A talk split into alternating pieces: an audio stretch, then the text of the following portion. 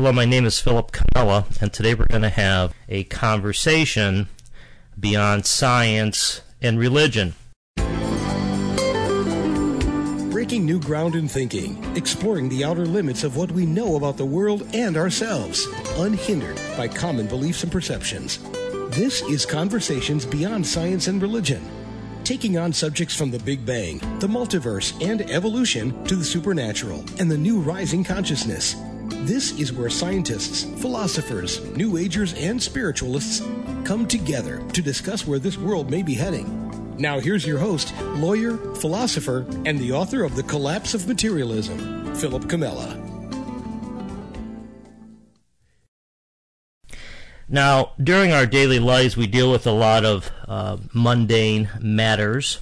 These mundane matters grow in importance and consume more time as we get older, such things as earning a living, putting food on the table, raising children, developing a career.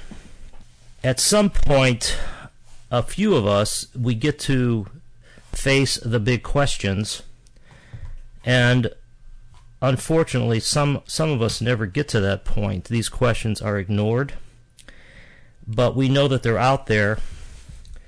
But if, as long as nobody talks about them, then we pretend they don't exist. But the big questions tend always to haunt us.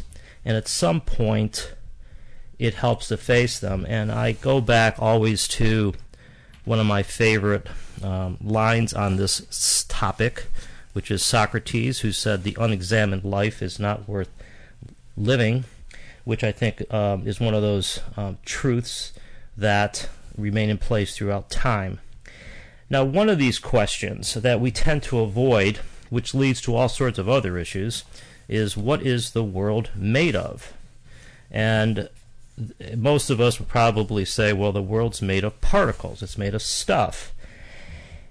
But then you have something called quantum theory, which in fact shows that the world is not made out of stuff. And on that point, one of my favorite references is by Robert Laughlin, he won a Nobel Prize in physics. He wrote a book called A Different Universe. He basically says quantum mechanical matter consists of waves of nothing. In fact, what is waving is really an idea. There is really nothing out there. Then there is another line of thinking that says the world is made of information, and I've always liked this one because it sounds so cool, and it really it really comes from, I think, uh, the DNA molecule, where we know that the DNA molecule is a code for life. It tells um, protein molecules how to form living organisms in a simplistic way. But then that's that sounds very good, except when you ask the question, well, where did the code come from? And that's the kind of question that I think most modern scientists ignored. There's another way to look at this, which is that uh, we're looking at the world in the wrong way that really what we're looking at is a reflection of ourselves. And this is where today's guest, um, Kate Jegede, comes in. She has written a fascinating new book called Infinite Possibility. Now, it's based upon the ideas of Neville Goddard, but I will tell you that even if you know nothing about Neville Goddard, this short book contains probably more wisdom than any 100 page book out there and I highly recommend it. Uh, Kate is a British television presenter and author. She has worked with BBC Science Unit, BBC Radio, Oxford, served as news editor of the international journal Africa Health. She has uh, been um, helpful in setting up learning resources and study center at uh, one of Nigeria's forefront teaching hospitals.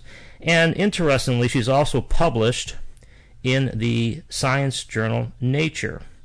Uh, she lives in London, and I'm happy to have her on the show. Kate, welcome. Thank you so much for having me, Philip. A real pleasure. Well, it's uh, it's always nice bringing you folks in from London because you're six hours a, ahead, and uh, we we managed to do the, the time zones right, and uh, here we are. Now, one of the one of the amazing things, leaving aside the fact that we're talking on Skype uh, across six different time zones, uh, is let's start off a little bit about how you came to write this book. Uh, because it really is something that is uh, far reaching. And it seems as if this is your first book, isn't it? Absolutely, yes. Okay, correct. okay, okay. So why why don't you tell us a little bit about, uh, in summary fashion, how how your upbringing led you to write this book? Okay, sure. So when I was a young child, my mother, who was, um, I suppose we'd call her a truth seeker, was someone who had a very large appetite for new thought philosophy. And even as young children, she would always share with us whatever ideas she had come across or read to us from books that she was reading. And it didn't really matter that we didn't understand it fully. We loved listening to these stories. I was a child who loved to sort of play in my imagination. In fact, my father said to me not too long ago that of all his children, he remembered me being alone, um, whether my nose was stuck in a book or I was just fantasizing about something. I was a child that really loved to be in my imagination. So these ideas that my mother introduced us to, ideas that there were there was a world that wasn't known to us or, or seen by us, but one that could be experienced by us in some way, appealed to me even as a young child. And so growing up um, with these ideas, I was very comfortable with um, the sorts of ideas associated with new new thought philosophy. So when I was a teenager, my mother gave me a book called Five Lessons by Neville Goddard, who is the person I went on to study. Um, I think his work had an instantaneous impact on me, and I loved it. I didn't understand all of it, and I found some of it quite challenging, but I found myself reading everything that I could get my hands on that he had written. And then, so as I began to play with his philosophy, which is very practical in nature, I would keep journals and diaries because what I wanted to do was always have at hand some sort of reference to the bits I loved the most about what he said, what he was teaching.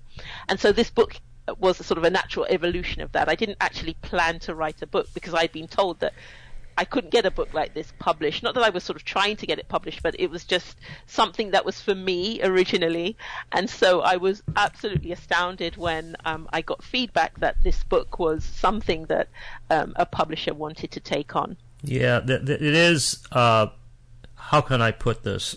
In the new thought realm, it is on the radical side. It is on the uh, and I could say that because my my own book, The Collapse of Materialism, is right right over there. Uh, it, they're very very uh, close. And my feeling is, if you're, if you're going to um, get out in the literary world, you might as well make a name for yourself. You might as well push the push the envelope. And we're going to get into this because there's a lot of really cool stuff.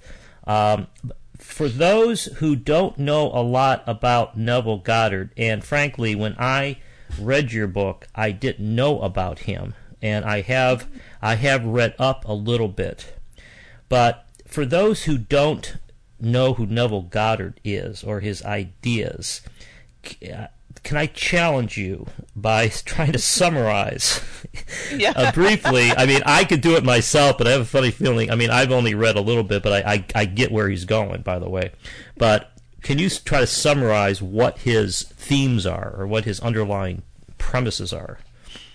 Okay, so I will do my best. I know it's very difficult. It's, I mean, I, I, I felt like you know, I feel like I could be worse. I could say put it in one sentence. Okay, you know, no, or, just... you know. Okay, so, so, so I'm going to give I'm going to give you two or three sentences. Go ahead.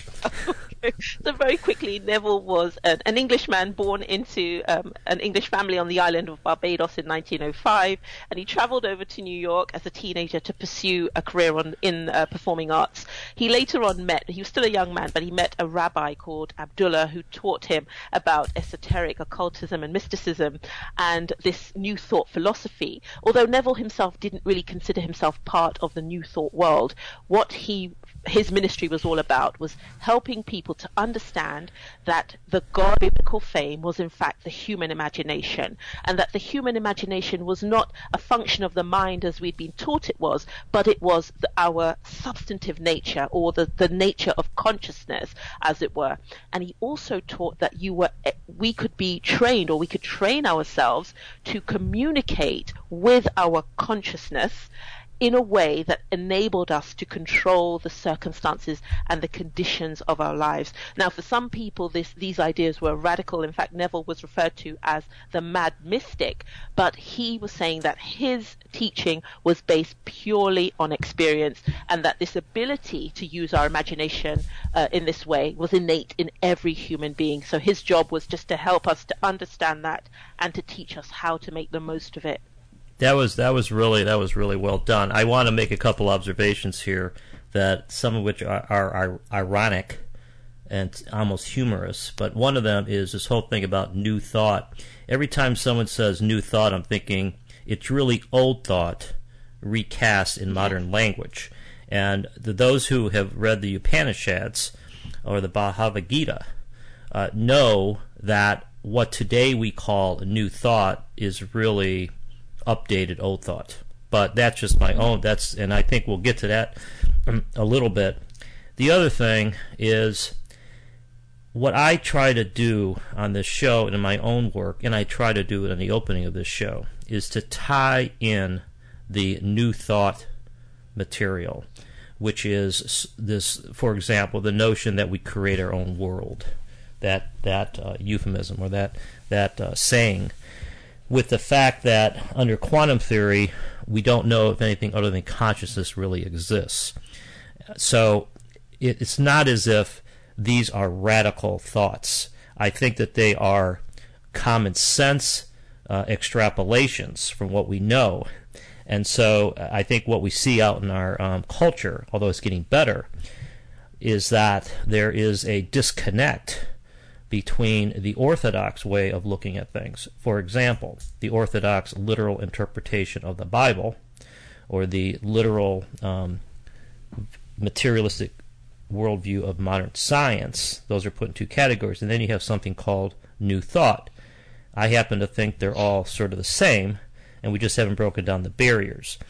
But before we get to the to some of the points in your book. Do have you thought through this? I mean, it, what is your thinking on this whole topic? Uh, I, I mean, do you consider yourself an outlier, or you consider yourself a visionary? Because it's really a really good uh, question. Um, I hadn't really considered myself as anything other than a living ministry of this work, and I say that because I had no plan, as it were. I wasn't sort of aware that I had a message to share with people. I was just doing this work. I fell in love with this philosophy, and I was doing my best to apply it in my own life. And then through writing, which I love to do. I mean, I didn't do very well in college and all of that kind of thing, but that never stopped me. I was living a very particular uh, type of life because of this philosophy. I got the opportunity to share it, and as a result of that, being able to prove it for myself, I feel very strongly, or I would say in some ways I feel compelled to steward others through this process that I, I agree with Neville that this ability is innate in everybody and it's just a question of finding someone to give you a bit of guidance. So I'm not sort of setting myself up as any kind of teacher. I don't know if I am a visionary. It was very interesting to be described that way. Somebody also said that I was the greatest person in the world doing this. So I oh. take all of those, all of those accolades. yeah. yeah, well, yeah. I, well, I don't I don't recognize any of that in myself. I just see myself as living, and I live by my intuition, and I live by feeling, and I have complete confidence because I've learned to understand the language of intuition and to trust my feeling. Yeah, and that's another way of saying you're, that you're authentic, right? I mean, because if if these are, it's not as if you these ideas have been drilled into your brain and you've memorized them and you go and you chant them right? The, these are these are ingrained uh, truisms that you have experienced to be real. Is that is that right? Absolutely. I mean, right. And so yes, it's not as if I mean, you know, we all compare this kind of thinking to Orthodox religion, where we all, at least I was, most of us have been through some kind of Orthodox um, religion, where you're taught to memorize um, you know, whether it's the Ten Commandments or or portions of the Bible or prayers, and you recite them, and you may never know really what the words mean, or how it connects to the real world, or even how it connects to the Bible, and you and it's not ingrained in your quote unquote uh, inner being or soul, uh, as opposed to uh, living living a belief system or a um, or a philosophy. Okay, so let's let's move. Let's get going here. And one of the things that um, you you know you start off with metaphysics, and you put the word metaphysics into capital M. And you know the word metaphysics is really a rich, loaded term, and I can go on and on about um, you know what it means. And for those who are wondering, it it was uh, the, the, metaphysics was the book that Aristotle wrote after physics, and so the meta meant after physics. It didn't have a very profound meaning back in the day. But anyways, what what do you mean by metaphysics? So what I wanted to do in the book and with, throughout the book is to bring together all of the ideas because I think people can be can get tied up in the terminology and sort of the intellectual side of this and I wanted it to be very very practical. So when I said that metaphysics is all of the underlying principles of creation the things that are known to us and the things that are, not known I don't th- um, I wasn't trying to provide a definitive answer that satisfied everybody. I know there are people who know about quantum physics and metaphysics and could sort of be more articulate on this point than I am. What I wanted to do was to give the reader um, an idea of what it meant to me and what it meant to Neville, so that they were com- clear about that. And for me, it was an answer that satisfies um, for the purpose of the book. Um, so for me, that's what it is. It's absolute causation. So, um, not being a physicist, I don't speak on the subject of quantum physics. But if I, what I would say to someone, if you think about subatomic particles and even the components of subatomic atomic particles, I say that those things come from a source, and that source is what I call God. People call it different things, but I say God because it has a very personal meaning to me, and that is metaphysics. So the living embodiment, if you like, of the laws that govern everything that ex- that exists. Yeah. Okay. So that's so. In summary, it seems as if when you use metaphysics, you really mean Neville Goddard's metaphysics I think, yes. and and that would be the prof- the seemingly profound statement that God is the human imagination. Yes. Right. Okay. And so, and so, just so, in case folks were wondering, wow, is that some kind of bizarre idea? I just want to make sure that we understand that that's exactly what the Upanishad says. That Brahman is the is the, is the mind of man. That's essentially what the Upanishads say. I updated it. I will also say, for those um, who want to get into Western philosophy, that Berkeley, George Berkeley, said the same thing. That the world is a dream in the mind of God. And so to say that the God is the human imagination is is a little different twist because it it adds some active role, which I think is good. It adds some active role to the mind. It's it show it it really to me gives a flow to the um, description by saying that we are imagining being physical beings. And um, I hate to say this, but it brings up another line by um, Pierre de Chardin, who said something like, uh, "We are spiritual creatures having a physical experience," or something like that. So, so there is a long history in this, and that's that's where uh, Kate, I think you're in good company, is where I'm going. I think you're in good company. And I think what is so cool about this, and I think where you, and I, I'm going to give you credit because I haven't read enough Neville Goddard to, to really attribute issues here or, or uh, credit. But you, you, you make this more practical. And one last thing I'm going to add uh, is that the book, The Secret, was such a overwhelming success, and there's so many books like that based upon intentionality. Uh, you know, intend your result and focus, and it'll happen. And this is just to me a little deeper spin on that. So let me let me go in that direction right now. I take it you're familiar with the secret, the book, and that whole area. Absolutely. Okay. Okay. So what is different between what you're saying and what the secret says. So I love that word intentionality. I think a lot of the times when people come to this philosophy, they think it's about wishing hard enough. I'm not speaking for everyone. I, there are different levels of understanding and different takes on this work, but for me, where those uh, other products stopped is that they didn't help people understand why this uh, system didn't work for them. It was telling them that all you need to do is feel something, but there are specific requirements that need to be met. And what I've done throughout the book is provide exercises that guide people right from where they are into meeting all of those requirements. So, for example, in according to Neville Goddard's met- metaphysics, if you um, are unable to contact the feeling of possession, already possessing. I'll explain what, what, I mean in just a moment. You're not going to see the things show up in your world, and you're never going to be able to wish hard enough or desire hard enough to make that happen for you. And this is something that I have been able to verify for myself through experimentation. What I mean, I'll give an example. I've used this example before, is if I were to say to someone, What do you do for a living? and they gave me an answer such as, Oh, I'm a police officer or a school teacher, there will be a feeling in associated with that response. If I asked that same person what they wanted to be, they would feel slightly differently.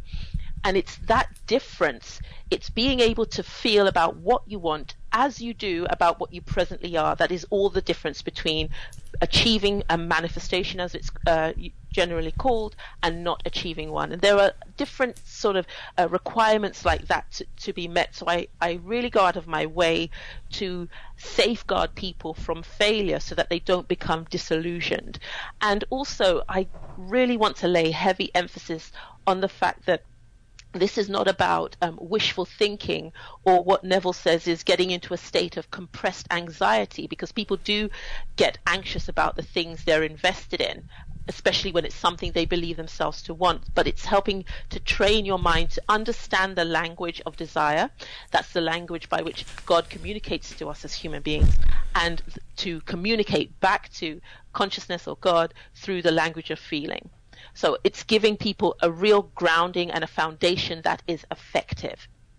Okay, so that is uh, very well put, and because it seems to me that what what you're doing that is more powerful than the secret is you are focusing on the source of physical reality, which is you're you're looking inward and you're saying we got to clean up our vision.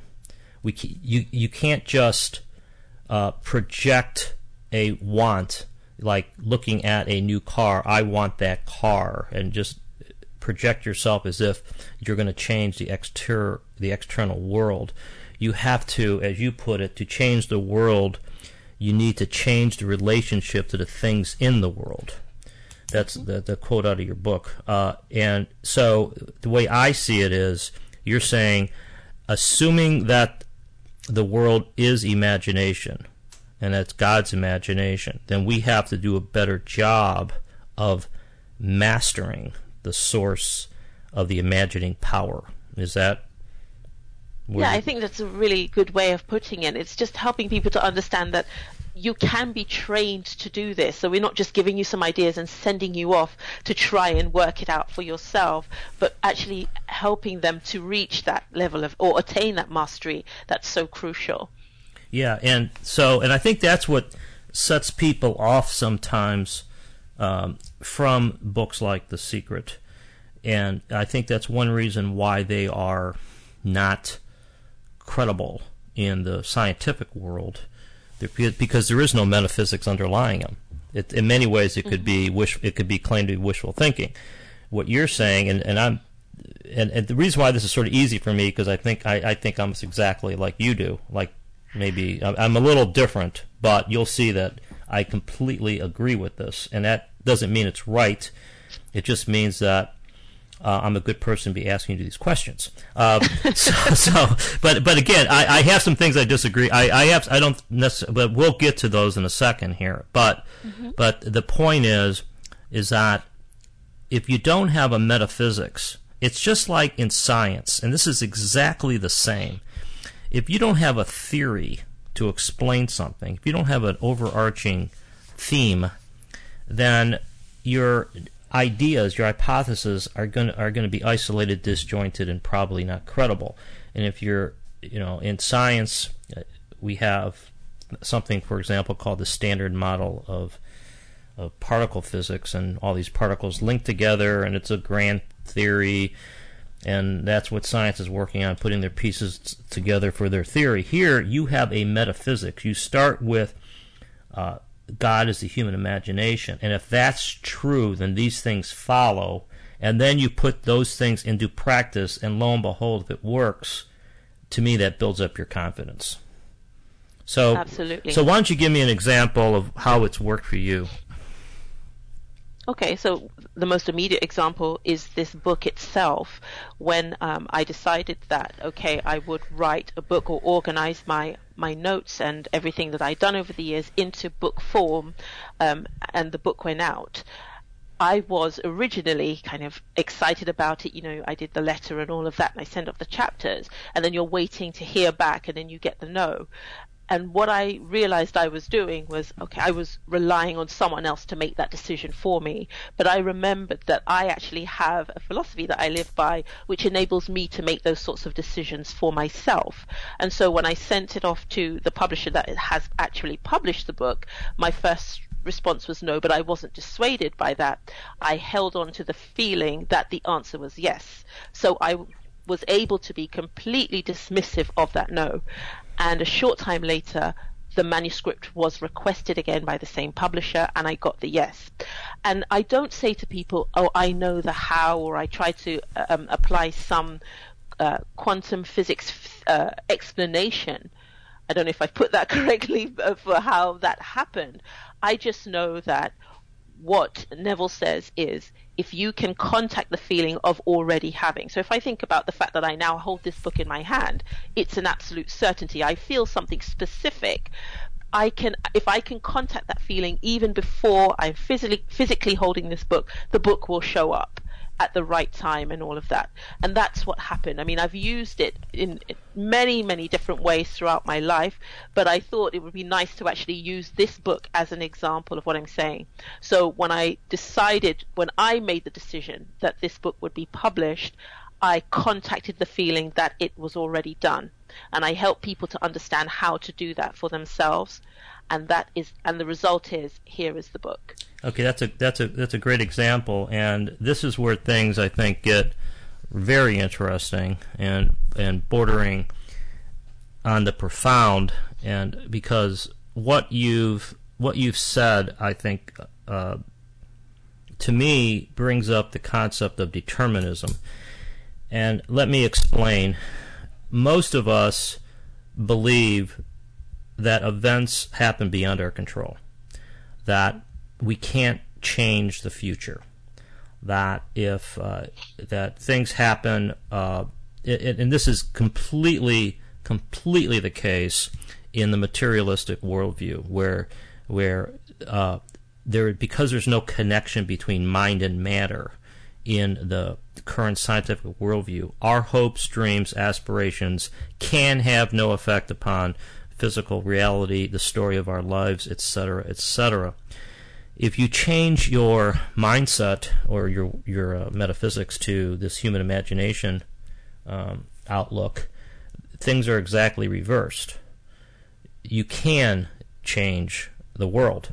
Now, but here I might as well bring up my major problem with this right now because it's related to what I just said, which is how can one person alter the dream of God? isn't it, or the imagination of God? Isn't is there power in numbers? And, and so and so where does that fit in? You see what I'm saying here? I mean I, this is yeah. not an individual pursuit because we don't imagine a world ourselves. We're just part of it. So, so there's a line oh ahead Okay, so there's a line in, in one of Neville's lectures that said that God is never in competition with himself, that, that there is only one mind, and that we are the Elohim, so God as many sons. So even though we are individualized, you are very separate from me with your own experiences, your own family, your own profession, and all of that. And here I am, all the way in the UK with my own family, my own life and experiences. We are at source the same thing. And although we may not consciously be aware of our union and our, and our sameness in that way, we are aware of it at the subconscious level. And because we are thinking in concert, we are actually all working together, or, although we may not know that that is the case. And so it's not a question of one person changing the mind of God. What happens is that what you are thinking is actually um, in harmony with what everyone else is thinking, that we are all operating as part of a unified drama, if you like. Now, the esoteric stuff, um, I am still studying. I mean, I've been studying this for a long time. Yeah. I lay heavy emphasis on the practical side. So I don't want to sort of get tongue tied or give an answer that's unclear to the audience, but just to say that we are one. We are individualized as in human form, but substantively consciousness unifies us and because of that we never we're not uh, it's not sorry the case of one person changing the dream of god but that we are all on some level in agreement to the changes that take place in the world Okay, yeah, that that is, I think, the most difficult question, which is why I asked it. I asked you it. I think I think it is the most. I mean, I could come up with I could come up with a, a hypothetical, which would be: suppose there's two people, both wanting to publish a book similar to yours. You know, maybe they're different, but they're both uh, very deserving to be published, and the publisher could only publish one of them, and both both uh, prospective authors are using the same Neville Goddard methods uh, but only one could be published. And so at some point there's a conflict. See, I don't, I don't know. I mean, this is where, uh, and I don't have an answer to that myself. I mean, I sort of do, but,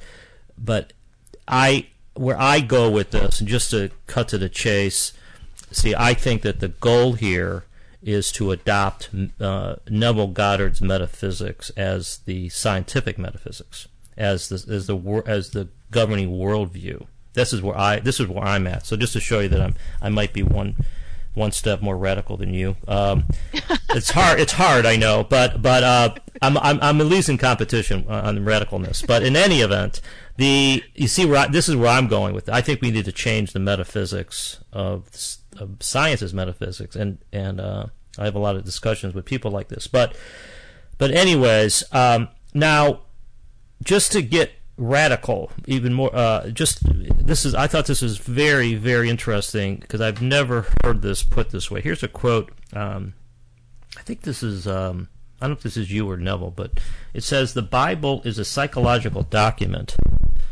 having no basis in religious dogma and is one of the greatest phenomena known to mankind. Understanding it will transform your life.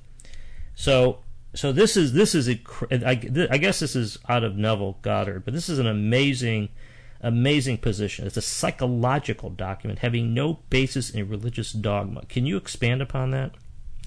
Yeah, I mean that is my language. So this is so the book is. I want them to be recognizable as Neville's ideas, but it, it's my language, and um, that's what I got from what Neville was saying about the Bible. He talks about that in five lessons. That it's not a, um, an historical document. It's not a religious record.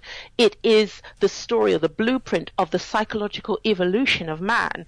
And that as we go through all of the different um, experiences that we go through, um, there's there's an explanation for all of it and, and um, revelation behind all of that, all contained in the Bible. So for me, um, I view the Bible that way. When I was growing up in the Christian religion and going to church, obviously I got my understanding of the Bible from the leaders at the front of the room speaking from the pulpit and telling you this is what the Bible means.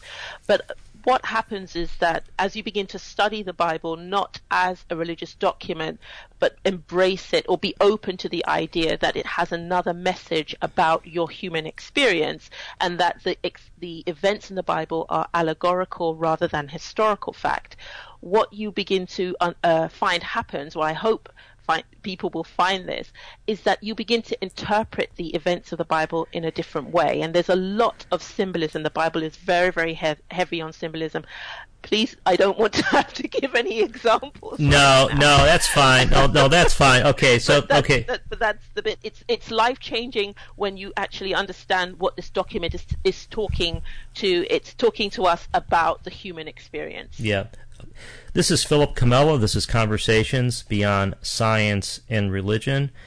I'm speaking with Kate Jegede about her new book, Infinite Possibility, and we're talking right now about whether the Bible is in fact a psychological document having no basis in religious dogma.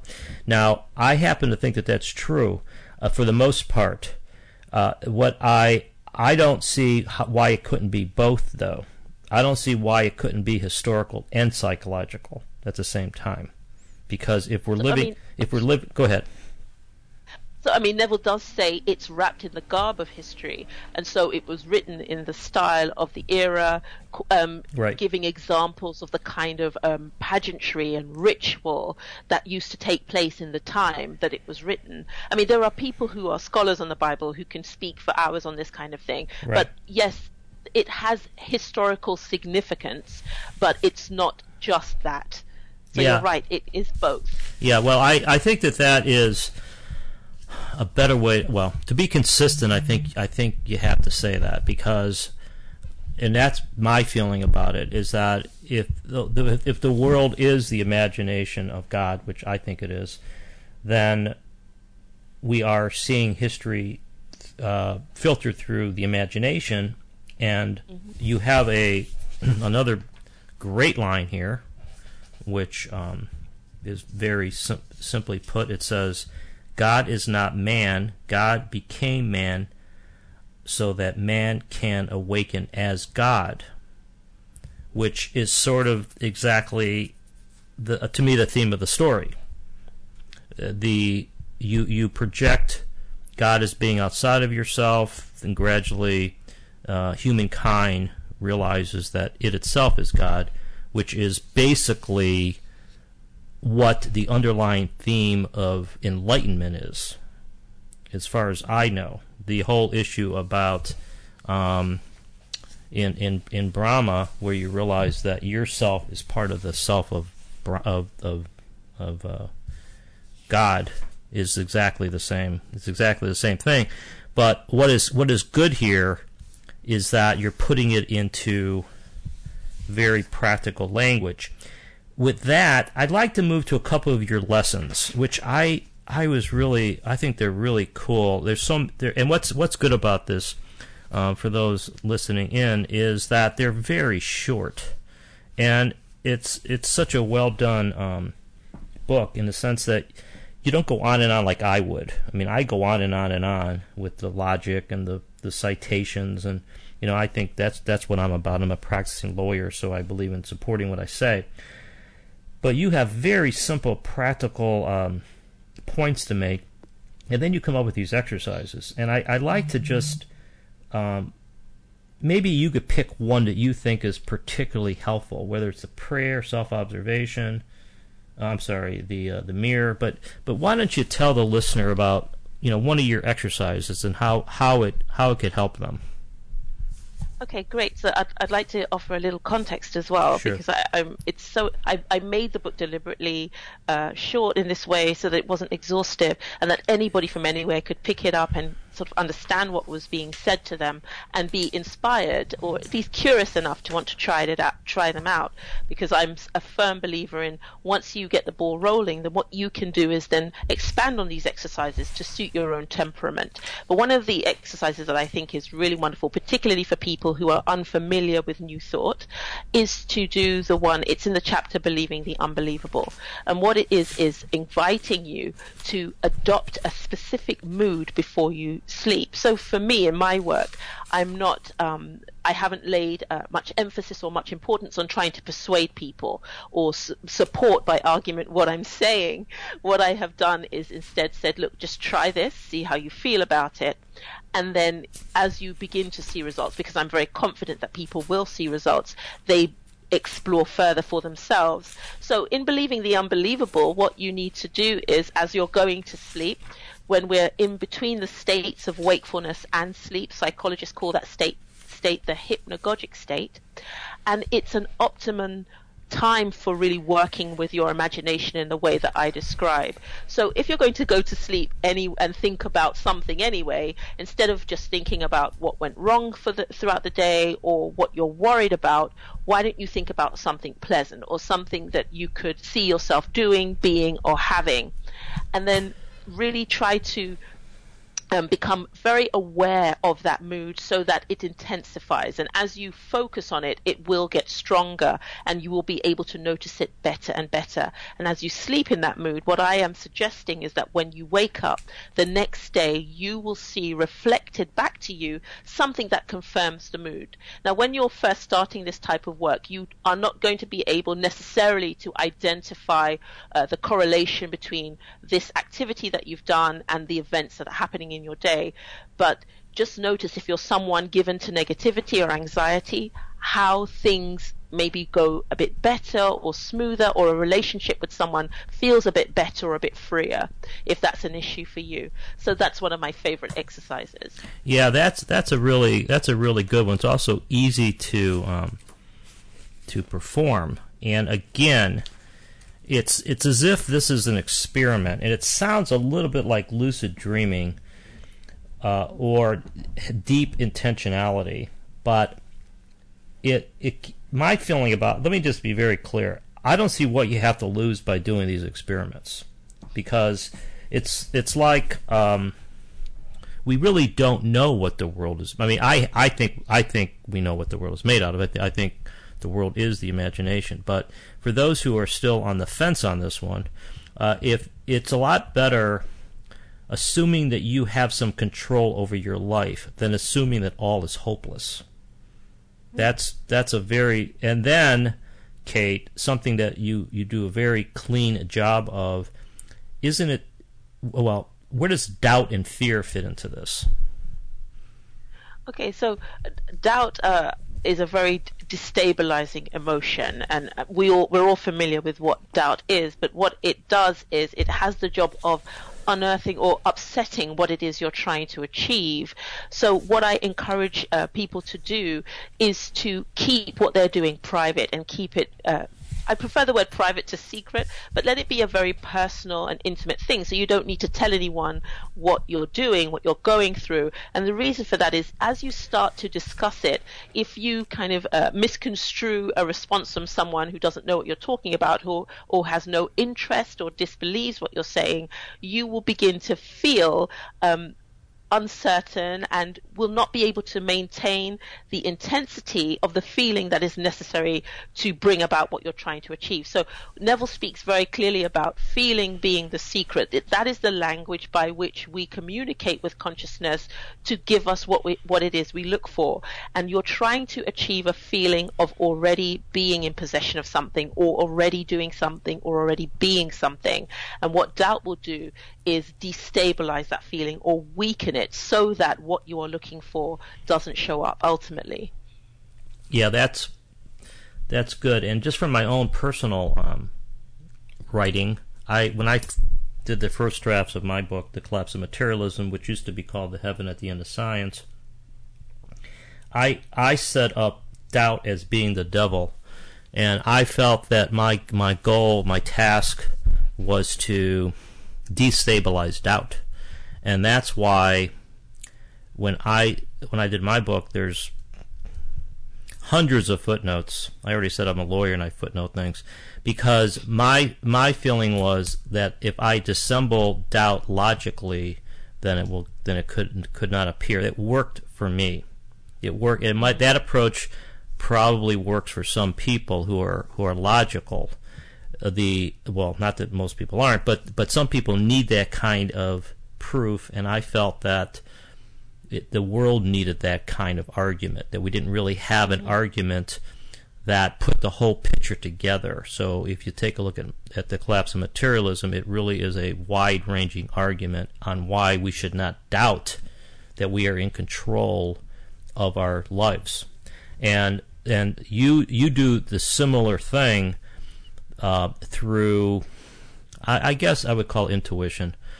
But I, I want to say that for those who think this is some kind of weird um, quackery or some kind of uh, off the charts uh, perspective, just just look at any athlete. And what what comes to mind is Jack Nicklaus, the golfer, who, uh, when you ask him what he does before a shot, he visualizes the ball landing softly on the green. And if you look at Jason Day, one of the top golfers now that he closes his eyes and does exactly the same thing. When he before he hits a shot, he closes his eyes and envisions the ball landing. Exactly, it's sort of the same thing you're saying, but but you're doing it a little deeper, right? You're you're sort of putting yourself into that already happened mindset, and and that to me, you are increasing the chances that the reality is going to conform to your vision. So I really like, yeah, I really like that you said that. And if I could just add, Yeah, go ahead. Um, there is a wealth of information that like that, and and all of this is evidence, as you were saying at the top of the show, that this is new thought is really old thought. You know, we see this sort of thing time and time again, but as you're saying, I go a little deeper, and what I do is help people to actually meet all of the requirements, or sort of teaching them how to get to the, requ- the requisite level of intensity. I want to mention that when we talk about in, ne- in Neville's teachings, when he talks about visualization, he says it's not looking at yourself as you're looking at an actor on stage or in a movie, but you're entering the picture. And one of the things I, I describe is when you have entered into the picture, what you will find is that you are unable to see your own face. So if you are still seeing your own face while you are performing, um, a- meditation in the way that I describe, then you're only observing yourself doing something and you're not going to reach that desired or requisite level of intensity. So these are the kind of extras that I, I would say are included in the book. Have you ever uh, experienced a a reality, and by that I mean occurring in the public world, that conforms to an inner vision that you've had? Um, could you uh, give me a little bit Well, more well, information? well. about- For example, I mean, we're talking about like sleeping, going to going tonight, and and um, having a positive vision for the next day or a positive Mm-hmm. outcome, success. Have has have you had an experience where that's worked? Uh, yeah, sure. Um, I did a show for Channel 4 television. It was an internet series for them, and it was a sort of science show for kids. And um, when I wanted the to get the job, before I got to the process of even being invited in for an audition, what I would do was, as I was going to sleep, was actually see myself walking over London Bridge to where the studios were, from a particular train station across London Bridge to where the studios were. And I played that over and over again until I felt that I was actually really performing that act. I remember what I was wearing, I could smell the smell of the Thames and hear the noises of the traffic and all the rest of it. And actually, on the day that I was told that I had been selected to be the presenter for the show, that event happened. I walked across the bridge. Sorry, it's Westminster Bridge, not London Bridge. I walked across the bridge. I saw many of the things that were in my mental vision, smelt, heard, and all the rest of it. And I was wearing the same outfit. So it does happen for me.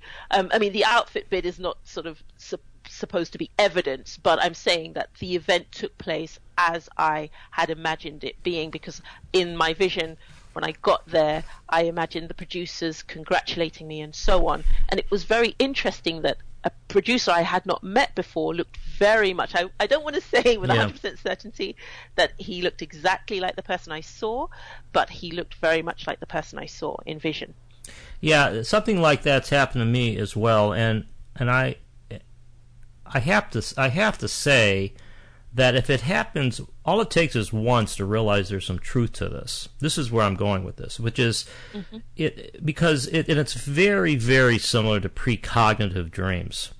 For those who study the the uh, parapsychology and uh, you know in the Phantasms of the Living, I talk about that book a lot, uh, and the whole s- subject of mind mind over matter, clairvoyance, and all these other principles it's it's exactly it's very similar. The difference I think that you're doing, Kate, is that you are putting the self in control.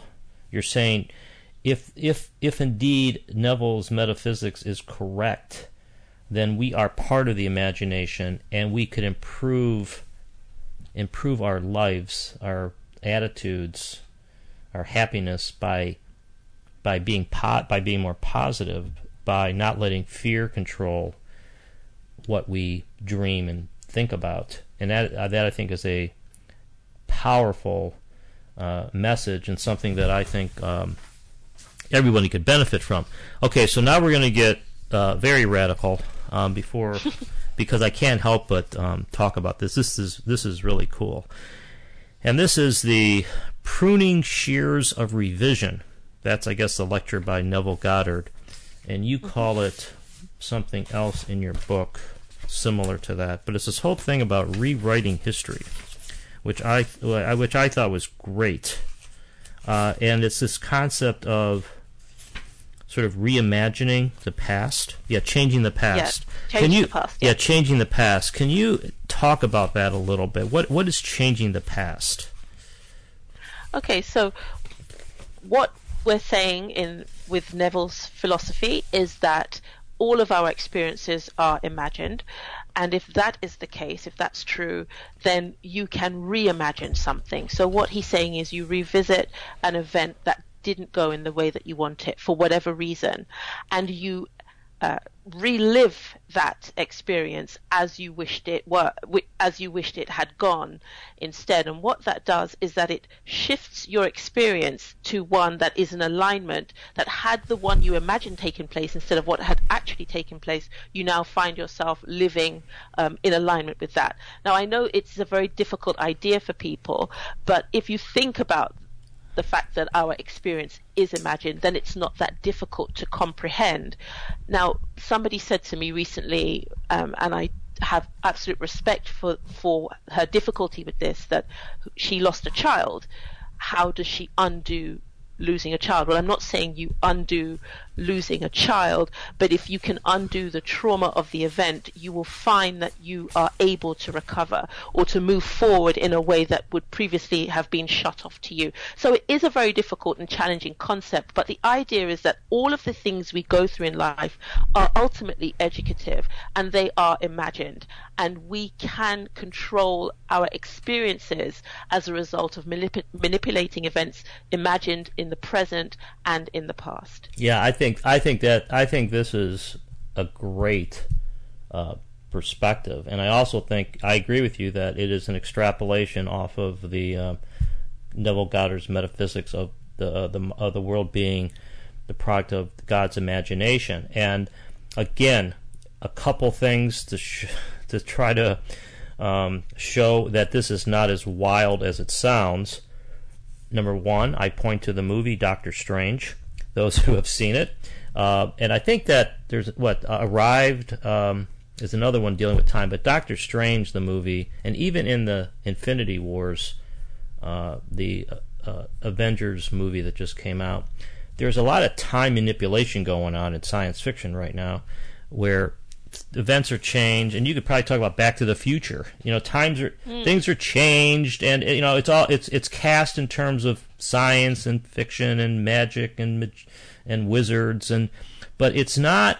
It's sort of uh, in the same area to me that it you know the mind wants to have the ability to go back and change, and then I will connect this to believe it or not quantum physics, and and and by the way, I'm not a um, orthodox interpreter of quantum physics, and we don't have time for me to get into it. It's detailed in my book. Um, what my views are, I think, parenthetically, quantum physics supports exactly everything we're saying here. But there, there are these past choice experiments done in quantum physics. If you put into Google, you put in um, past choice experience uh, experiments or or changing history. There is a way to do these quantum physics tests that change the results in the past. So this is not that unusual. I also think it's very, um, how can I put this? It's, it's very therapeutic because we all have experiences every day where we wish we would have acted differently. You know, I tend to be impatient with computer technicians just because I want things done quickly, and and sometimes that's not possible. And you think, well, maybe I should have been more patient. And there's all sorts of and and I go the same direction, which is why not give it a try? So I really think the prunes, and and I'm using the pruning shears of revision because that is just an amazing title, which I guess was a lecture by Neville Goddard. And if, folks, if you want to go on the internet, I pulled up myself this morning. The pruning shears of revision. So that is uh, an amazing feature of what we're talking about here. Uh, there's another chapter in your book that's similar. It's called Success, and there's a quote that maybe you could elaborate on. When you believe that what you are imagining is true, you are guaranteeing your success in bringing what you imagine into physical view. Sort of the same thing, but it's a beautiful, mm-hmm. concise way to put it. So has that? So what? What's a lesson on that one? What what can you? What can a person do to implement that one? Okay, so what I'm saying by that is um, when you believe, you will feel uh, something that corroborates that belief. Your feeling will corroborate your belief, in other words. And by holding on to that feeling, you are meeting the requirement for it to become a physical fact in your world. Our experiences follow. The, Neville says signs follow, they don't precede. All of the things that we go through are the product of what we have felt prior to it showing up. And so when you believe what that what you're doing is true, you uh, lock into yourself or lock into place or you've made contact with the feeling that this thing is a reality. And in a way that we don't know, it will become a reality. Yeah, that yeah, and again, it's it's sort of the same. It's sort of the same thing. I I think uh, in terms of summarizing this, you are emphasizing that in order for this program to work, clarity of purpose is very important. Um, mm-hmm. Intentionality is important. Depth, depth uh, of understanding is important. I also think faith uh, is important. Uh, and maybe I, I, may, I probably missed something, but I really, I really think the clarity is that you emphasize is to me was a was a was a good lesson. The, the clarity of it, you know, imagining in your mind, you know, what it would be like right? I mean, yeah, absolutely. Yeah. It's it's so important for people to be clear about yeah. what they want. Yeah, I think it really. So the other, the last thing here, um, before I ask you about how people could find your book, uh, is you sort of, it's just. It's nice that you bring things together, and another thing that struck me at the end of your book, you, you talk about the fact that we, we are actually in a deep sleep right now. Um, and um, we haven't, and we don't know really who we are, and and we're sort of awakening, going through this awakening process. Is that uh, is that what you would call enlightenment? Do you see that there's some kind of, or, or do you not go that far? Do you see this heading in some direction where we're going to have an awakening, where we realize that we have been sleeping and we don't, we haven't known who we are for history? I would say I would say so. I, I, think, but for me, it's not something that um, whole groups of people are going to do at the mm. same time. I yeah. believe it's a very personal, individual thing.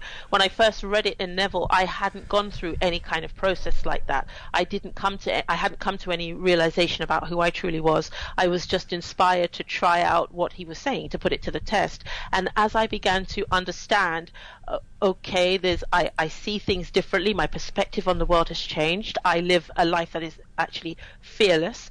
I am able to get from other people what I want from them under all circumstances. It doesn't mean I, I force everybody I meet to like me, but what happens is even someone who may be predisposed to not like me can give me what I'm looking for because I show up already intentioned in what it is I want from that exchange or that meeting. So I, I have a very strong and powerful intuition. I'm creatively inspired in ways that I hadn't been before. So all of these processes and these changes my ability to understand the Bible in the way that I do when I read it, and my also and also my ability to understand what Neville is teaching in the way that I do. And I've now been told it's different to the way that other people have described it. All of this confirmed to me that what Neville was saying is true, and this is in addition to me putting his teachings to the test and getting the results that I have gotten. So I do believe when Neville says that it will happen to you, I do believe it will happen to everyone because it hadn't happened to me at the time that I came to Neville, but it subsequently happened. Yeah.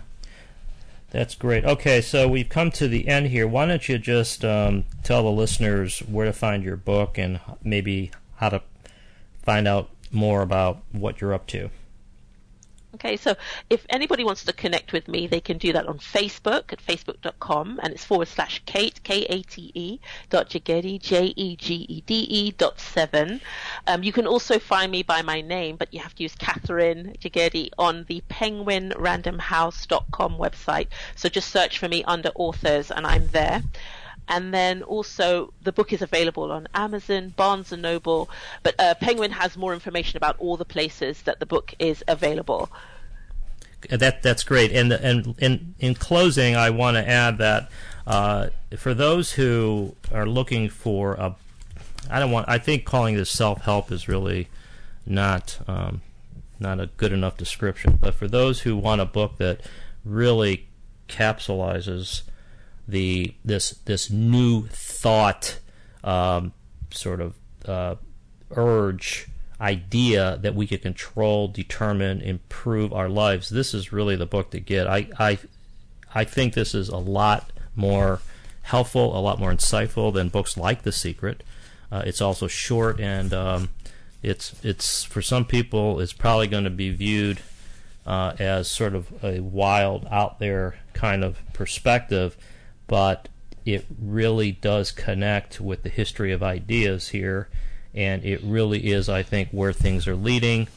That if indeed this metaphysics that uh, we are part of God's imagination is true, then we better do the best we can to try to improve uh, the imagination and therefore improve the world we live in and our lives. Kate, thank you very much. It's been a pleasure. My name is Philip Comella. Uh, this is Conversations Beyond Science and Religion. Thank you for listening. You've been listening to Conversations Beyond Science and Religion, hosted by Philip Comella. To find out more about Philip and his book, The Collapse of Materialism, visit thecollapseofmaterialism.com.